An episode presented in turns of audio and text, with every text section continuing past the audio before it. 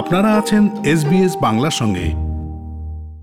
ইউক্রেনে আটকে পড়া ভারতীয়দের ফেরাতে যুদ্ধকালীন তৎপরতায় সমস্ত রকম ব্যবস্থা নেওয়া হচ্ছে। দিল্লিতে কেন্দ্রীয় মন্ত্রিপরিষদের জরুরি বৈঠকে একথা জানিয়েছেন প্রধানমন্ত্রী নরেন্দ্র মোদী। এর আগে রাশিয়ার প্রেসিডেন্ট ভ্লাদিমির পুতিনের সঙ্গে কথা বলেছেন প্রধানমন্ত্রী। আর বৈঠকে প্রধানমন্ত্রী নরেন্দ্র মোদী যুদ্ধ পরিস্থিতি এবং ইউক্রেনের ভারতীয় দূতাবাসের রিপোর্ট উল্লেখ করে বলেছেন, আটকে থাকা শেষ ভারতীয় যাতে নিরাপদে দেশে ফিরতে পারেন, তার জন্য সর্বোচ্চ চেষ্টা চালাচ্ছে তার সরকার। এর আগে রাষ্ট্রপুঞ্জে রাশিয়ার বিরুদ্ধে আনা প্রস্তাব নিয়ে ভোটাভুটিতে অংশ নেয়নি ভারত। নিরাপত্তা পরিষদের বৈঠকে আমেরিকা এবং তার সহযোগী রাষ্ট্রগুলোর আনা ওই প্রস্তাব ঘিরে ভোটাভুটিতে অংশ না নেওয়ার কথা ঘোষণা করেন ভারতের স্থায়ী প্রতিনিধি টি এস তিরুমূর্তি। রাশিয়ার বিরুদ্ধে আনা ওই প্রস্তাবের পক্ষে এগারোটি ভোট পড়েছে। ভারত ছাড়াও চীন এবং সংযুক্ত আরব আমিরশাহী ভোটাভুটিতে অংশ নেয়নি। তবে নিরাপত্তা পরিষদের স্থায়ী সদস্য রাশিয়া ভেটো প্রয়োগ করায় প্রস্তাবটি পাশ হয়নি নিরাপত্তা পরিষদে। টি এস তিরুমূর্তি বলেছেন, ইউক্রেনের সাম্প্রতিক ঘটনা প্রবাহে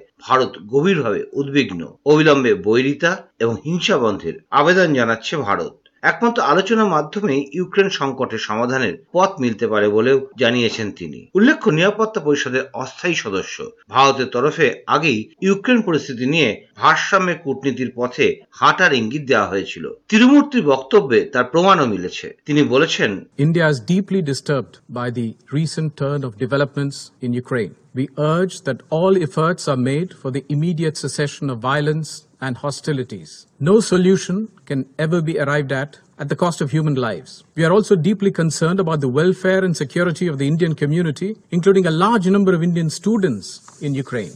এই আবহে ইউক্রেনের প্রতিবেশী দেশ হাঙ্গেরি পোল্যান্ড স্লোভাকিয়া এবং রোমানিয়ার সীমান্ত ব্যবহার করে আটকে পড়া ভারতীয়দের উদ্ধারে তৎপর হয়েছে নতুন দিল্লি। বিদেশ মন্ত্রকের মুখপাত্র অরিন্দম বাগচি জানিয়েছেন, ইউক্রেনে আটকে পড়া ভারতীয়দের দেশে ফেরাতে ওই চার দেশে গিয়েছে বিদেশ মন্ত্রকের চারটি দল। অরিন্দম বাগচি টুইটারে লিখেছেন, ইউক্রেনে আটকে পড়া ভারতীয়দের স্থল সীমান্ত পার করিয়ে ওই চার দেশে এনে বিমানে ভারতে ফেরানো হচ্ছে। বিদেশ সচিব হর্ষবর্ধন সিংলা জানিয়েছেন, ইউক্রেনে আটকে পড়া ভারতীয়দের সঙ্গে নিয়মিত যোগাযোগ করার চেষ্টা চালানো হচ্ছে।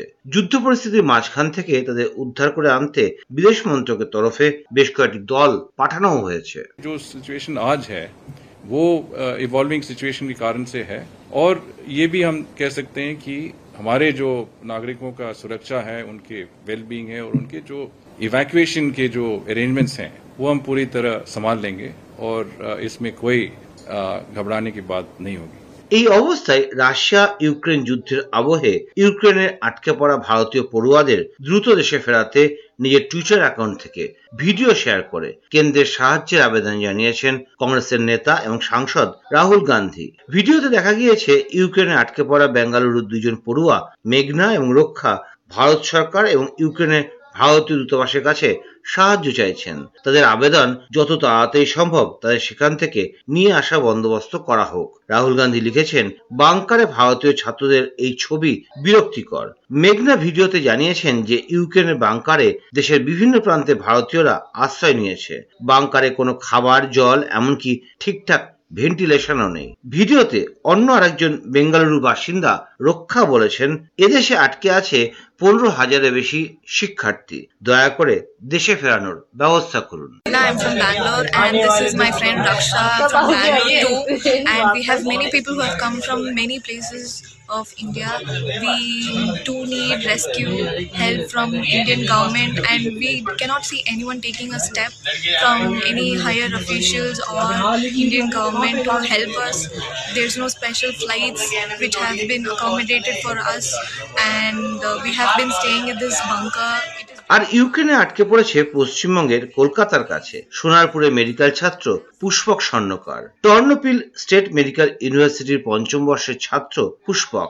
এদিকে ইউক্রেন থেকে ছেলে নিরাপদে বাড়ি ফেরা নিয়ে উদ্বেগে তার বাবা, মা সহ গোটা পরিবার। অন্যদিকে ইউক্রেনে আটকে পড়েছে কলকাতা লাগোয়া উত্তর চব্বিশ পরগনার অশোকনগর ভাটশালা এলাকার বছর তেইশে মেডিকেল ছাত্র তারিকুল রহমান মণ্ডল। উৎকণ্ঠায় পরিবারের আবেদন রাজ্য সরকার যাতে কেন্দ্র সরকারের সাথে আলোচনা করে তারিকুলকে বাড়ি ফিরিয়ে নিয়ে আসে। একইভাবে ইউক্রেনে মেয়ের দুশ্চিন্তায় দফায় দফায় ভিডিও কলে কথা বলছেন নেহা খানের বাবা মারা দুর্গাপুর স্টিল টাউনশিপের টেগর অ্যাভিনিউর বাসিন্দা নেহা খান ইউক্রেনের বিশ্ববিদ্যালয়ের তৃতীয় বর্ষের ছাত্রী। ও হচ্ছে ইউক্রেনের কি মেডিকেল ইউনিভার্সিটিতে পড়ে। ওখানকার পরিস্থিতি খুব একটা ভালো নয় কিন্তু ওরা তো আর কি সবাই মিলে একসাথে থাকে। এমনি ওদের ওখান যে জায়গায় থাকে সেখানে মানে কি মানে ওদের ওরা আর কি সেন্টারে আমার মেয়ে ফোন করেছে। হ্যালো তুই কেমন আছিস?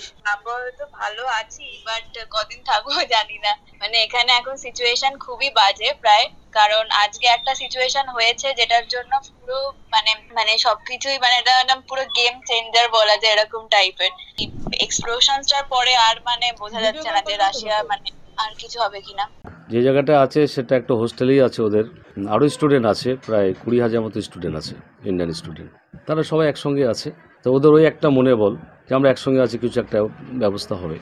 জানিয়ে দিয়েছে যারা জনগণের ওনাদের দেশের জনগণের স্বার্থে বাজারে আছে ওখানে, পড়ুয়ারা যা আছে। এরা কেউ বাড়ি মানে ঘরে বাইরে বেরোবে না, হোস্টেলে বাইরে যাবে না। যে যেখানে আছে ওইভাবে থাকবে। ইতিমধ্যে ওদের স্কুল, কলেজ সব বন্ধও করে দিয়েছে। আমি ছেলের সাথে কথা কচ্ছি না কো আমার খুব দুঃখ লাগছে, কষ্ট লাগছে।